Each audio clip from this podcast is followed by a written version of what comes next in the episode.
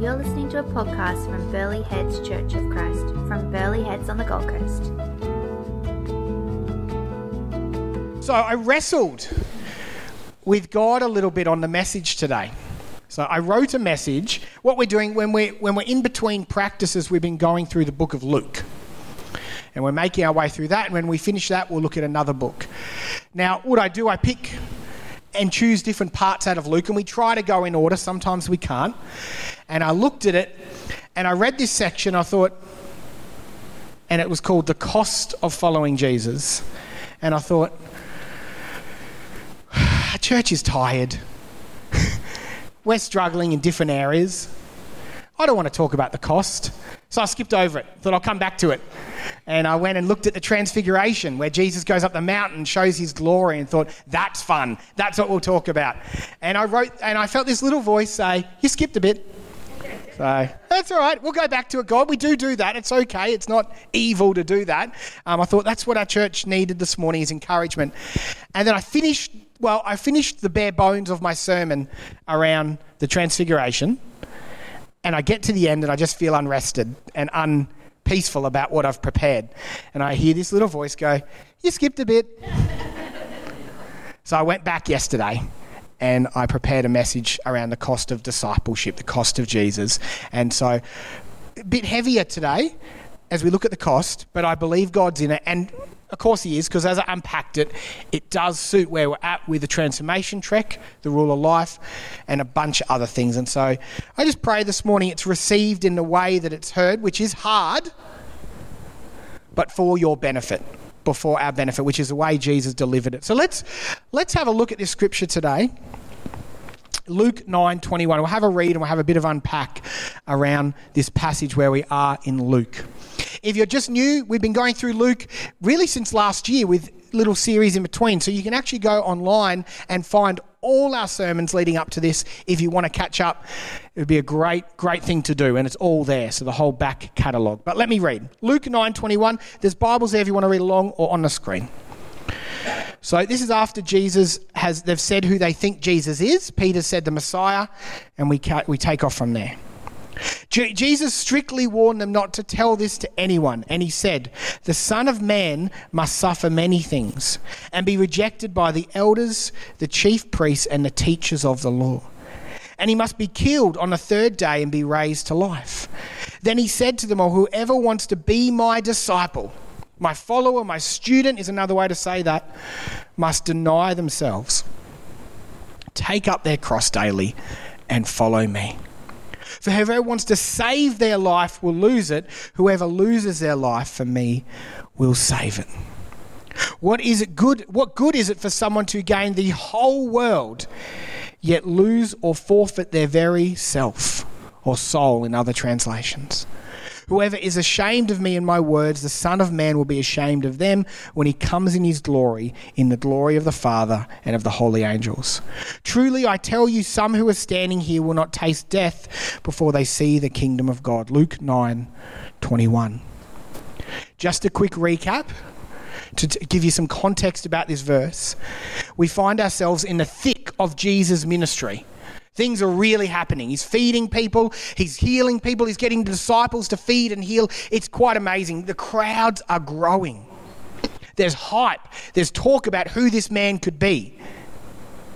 And this is what we, we even explored the conversation just before this, which I'll just read a little bit of it. He actually says to them, because of the hype and the chatter around who Jesus is, just before this, he says this Who do the crowd say I am? It says in Luke 9 18.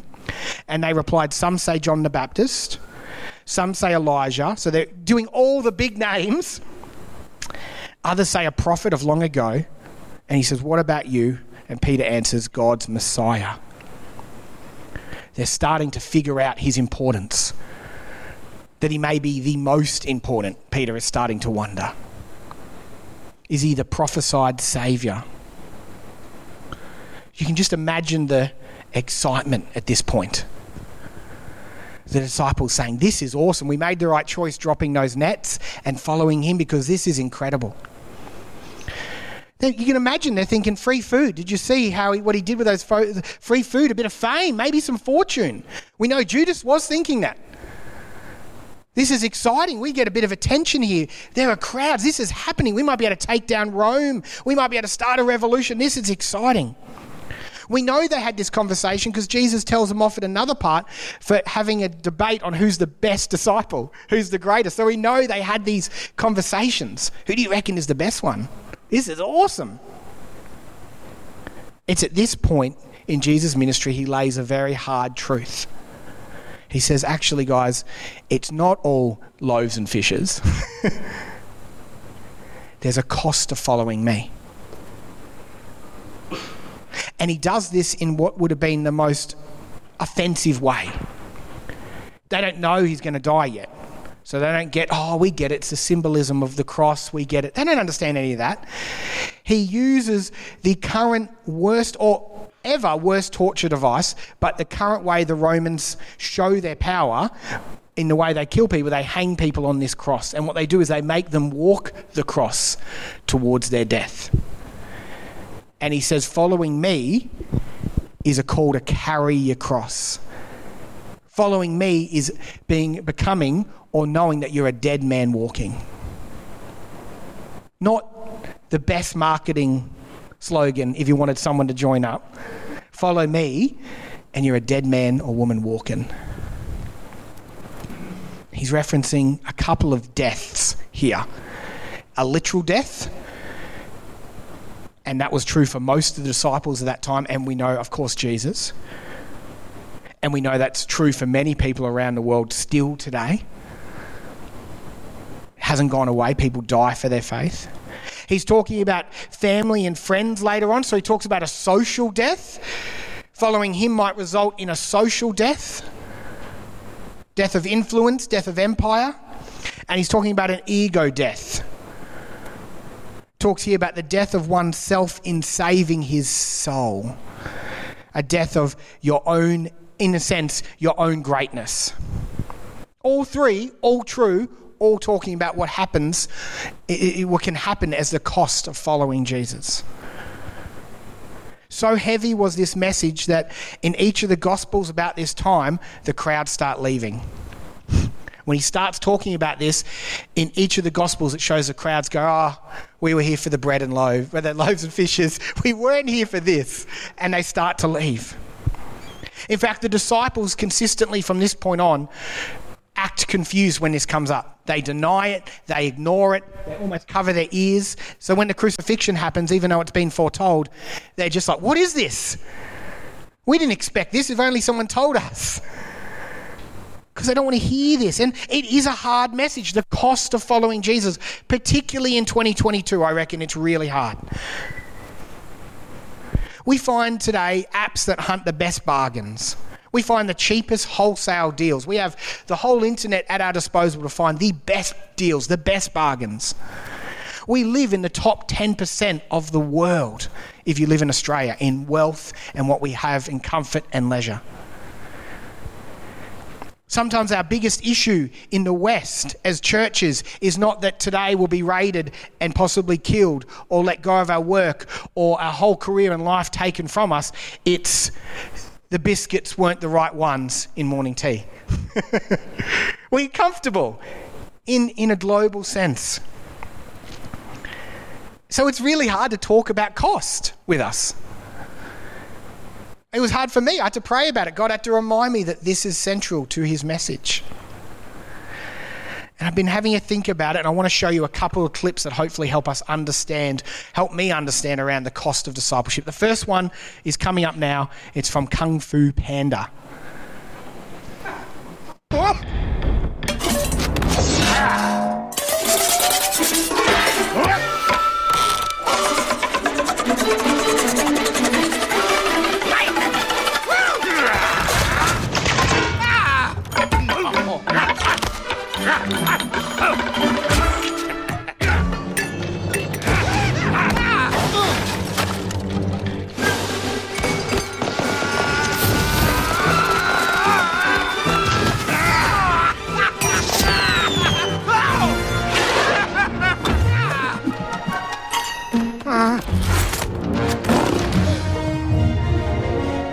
The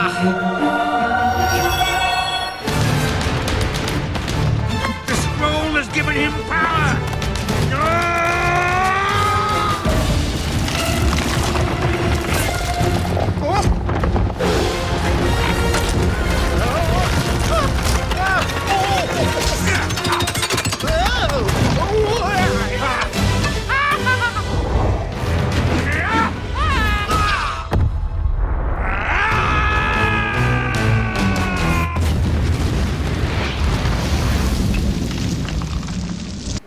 I used to hate it when they showed clips as a kid in church because now all you want to do, you don't want to hear the rest of the sermon. You want to watch the rest of that. You can go home. I give you permission. Kung Fu Panda.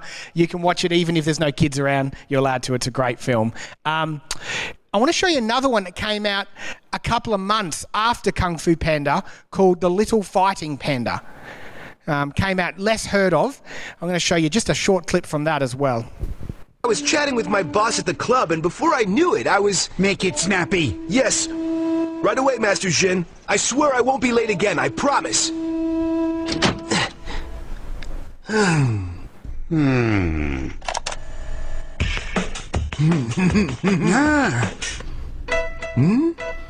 hmm Your mind wanders all over the place. Me, Wander? Of course not. Too much confusion can make you seem mentally unstable. I think you are unstable. What's weighing you down? Well, you know, I've always been a little pudgy. Hmm. That's not what I meant. What burdens your mind? well, there's this girl. We work together down at the club, see? And I think she's really neat and everything. But she doesn't even know I exist. I was chatting. So, maybe hard to tell. Can anyone see a couple of differences between these two? There's only slight differences. Anyone want to call out? the quality. The violence. No violence. The second one probably has a little bit of violence.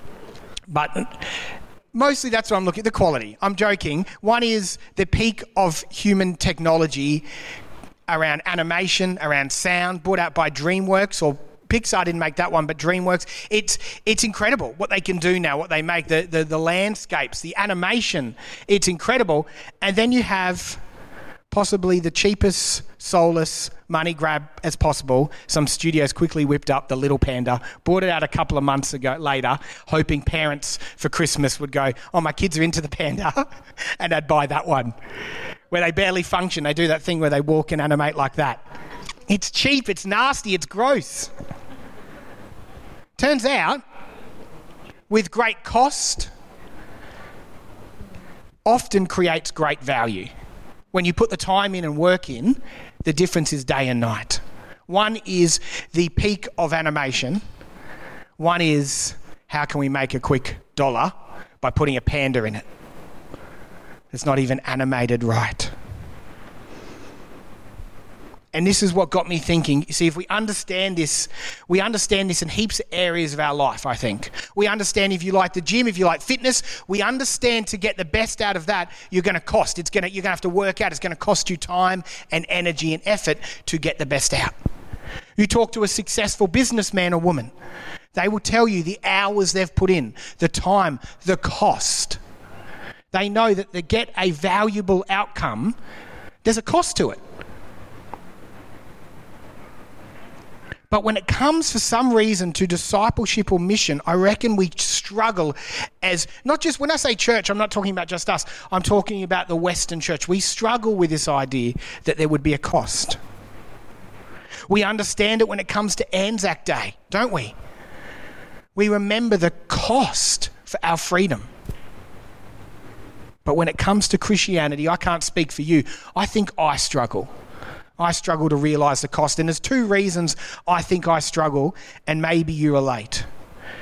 One of these reasons is I'm a white Gold Coast guy who lives in a time where medicine, where most people live past 30, which hasn't always been the case. I can't remember the last time, if I'm honest with you, that I was actually hungry. I'm not talking about driving past something unhealthy or looking what's in the fridge. I can't remember the last time that I was actually like starving, like I need to eat, or thirsty. And for me, and I know this is not the case for people here too, but I can't. I was never. I've never been homeless, so I've never really been without personally. So I struggle with di- discipline and cost. The second reason I think I struggle is grace. The grace of God, we just remember this. My salvation was even easier. I don't need to sacrifice a goat today. I don't need to climb a mountain. I don't need to be perfect. I don't even need to be Mother Teresa or someone like that to secure my soul for eternity, to connect myself back to the Creator, to bridge that gap or break those barriers down. It's already been paid for. We just remember that. And so I get a bit I get selfish or I just don't understand the cost. It was a free gift. I forget that that cost Jesus. That freedom, that rescue came at a cost. Even the way we live in Western society, I won't go on this for too long, but do you realize, yes, we've had some bad moments in history, 100%, and yes, the church has not been perfect. But do you realize every single book is influenced by the first book? Do you realize our society and laws are influenced by the Bible, whether you're Christian or not? There's a reason, I've said this before, but there's a reason every hospital is called St. John, St. Peter's, St. Paul. Because that was the church idea. That was the church. We live on top of generations of churches rebuilding, rethinking in the name of Jesus. And for most part, most of the good in our society comes from that very soul, that, that, that very teaching, that very biblical principles. So I live on top of that. It's hard to understand the cost. It's hard to talk about the cost. I benefit from 2,000 years of Christians trying their best to create and build and develop a society around Jesus and his ways. So it's easy to forget the cost, and therefore it's easy to value what we have. Here's my fear, and here's why I bring it up today. Here's why I think it speaks to 2022. We're in a moment in the Western world where those foundations are being destroyed. Some of that is good, some of our foundations are not good. But some of that is really bad. And so we run the risk as a church, as Dietrich Bonhoeffer talks about. I spoke about him a couple of weeks ago, martyr, spy, German theologian. He calls it we run the risk of Western church of selling what he calls wholesale grace or cheap grace. Doing the same things we've always done, even though it's 2022 and we live in a completely different world even though Christ calls us to reach every new generation to press and make new wine, he says. We run the risk of worshipping, and again, when I say we, I'm not talking about this room. It's not, don't look to the person beside you and think he's talking about. No, no, no. We, as a Western church, run the risk of worshipping building because we've had it easy, worshipping people's personalities how many pastors need to fall and people need to be devastated because they were semi worshipping their leader? Style. We can worship style. We can be caught up in comfort and leisure. I joke about the biscuits, and I don't think I've ever had a complaint about the biscuits. But we know sometimes that is the worst thing about church is the biscuits have been wrong. We run the risk of selling a cheap grace. And we forget the deep cost of discipleship and mission. Kind of selling grace as a ticket to sit in church for the rest of our life. Put your hand up, type of thing. Great, you've invited Jesus into your heart. Doesn't exist in the Bible. Never says invite Jesus into your heart. I know I'm being pedantic. Talks about following Jesus and following Him. Yes, the Holy Spirit, but then following Him. Yes, ton of people became Christians because they put their hand up in church. There's nothing wrong with that as long as we carry on discipleship through that. We run the risk, church and Western church, if we don't address this, if we don't talk about the hard cost and discipleship of Jesus, we run the risk of looking like this. Not a literal panda. We run the risk of looking like a cheap knockoff of something that was great. We lose the very thing. We kind of look like a panda. We kind of look a little bit like he's learning kung fu. We get the, the vibe of it, but we lose the heart, the soul, and the cost of it and the value. So we just pretend. We run the risk of just pretending and playing church and just being a money grab in a sense. That's what we get accused of at our worst, all churches. A kind of cheap knockoff of what church could be, of what the Christian body could be. So inside, we become churches that are still filled with anxiety and fear. We haven't changed. We're still angry or controlling like the rest of the world. We're clicky, unable to expand our table and welcome more people like Jesus did. We're unloving, we're uncaring. For some of, for some of us in the Western world, we're still lost because we're playing pretend.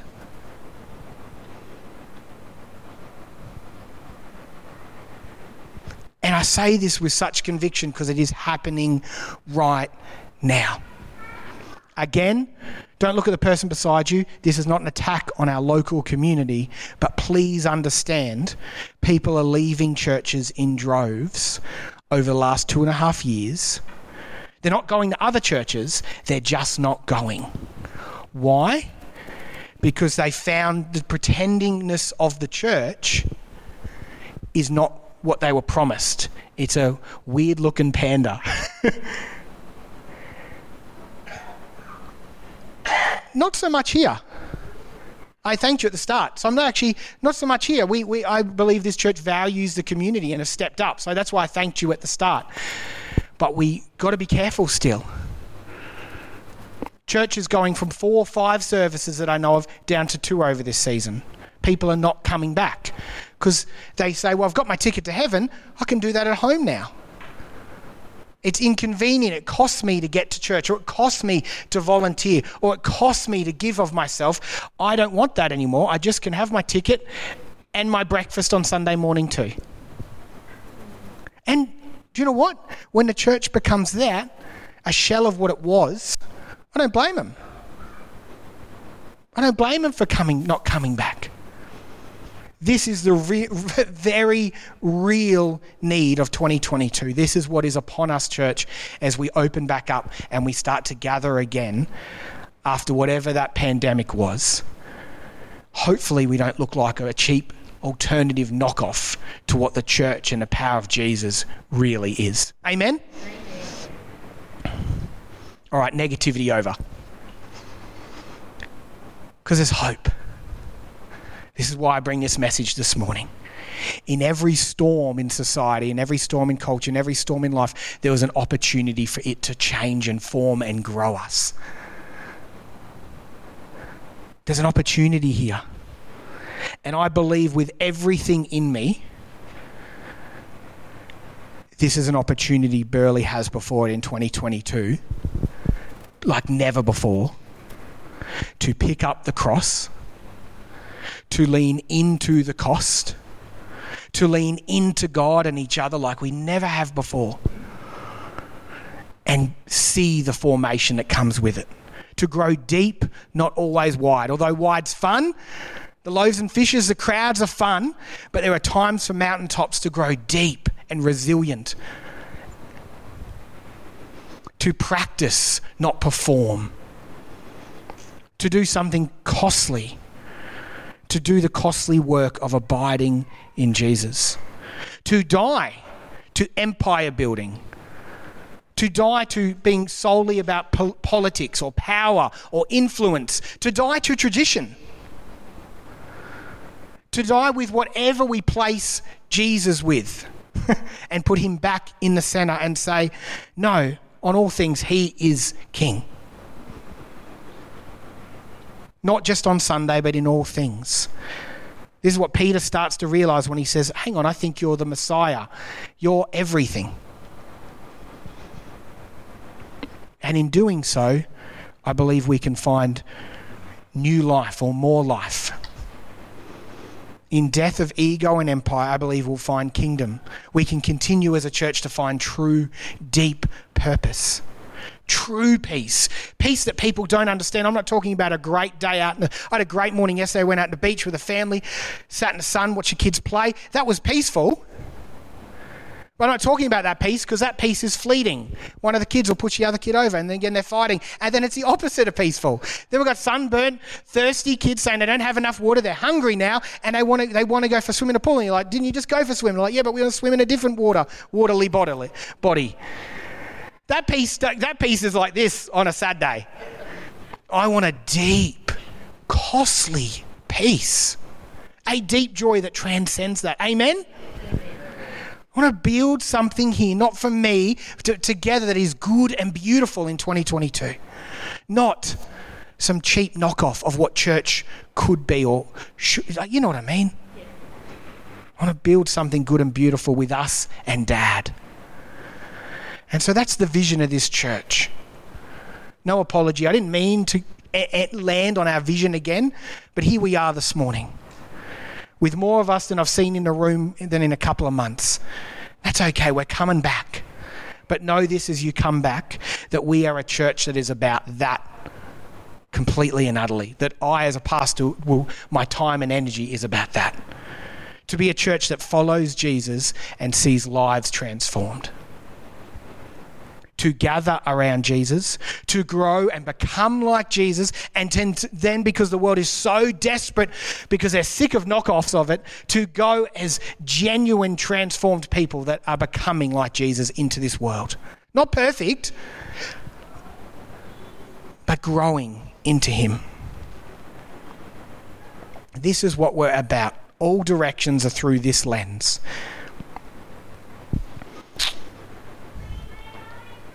So, how do I land this this morning? I want to land it with another passage that Jesus, just a couple of chapters later, he lands it for me. Let me read. He, he, he doesn't stop talking about this and it annoys the disciples. Every few teachings, he comes back to the cost of discipleship and it annoys them. They're saying, Stop talking about it, Jesus. Stop. We don't want to hear that. Bring back the loaves and fishes. Bring back the miracles. Stop talking about the cost.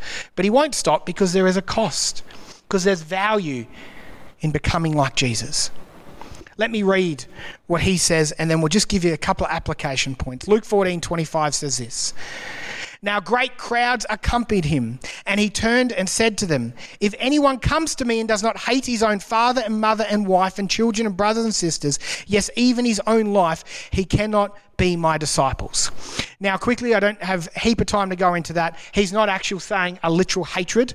We know that when he died, he said to John, Look after my mum. Don't not care. He's saying priorities in life. I'm saying put me number one. Almost pursue me so hard that it's like you hate everything else because you love me that much. Whoever does not bear his own cross again and come after me cannot be my disciple. For which of you desiring to build a tower does not first sit down and count the cost, whether he has enough to complete it?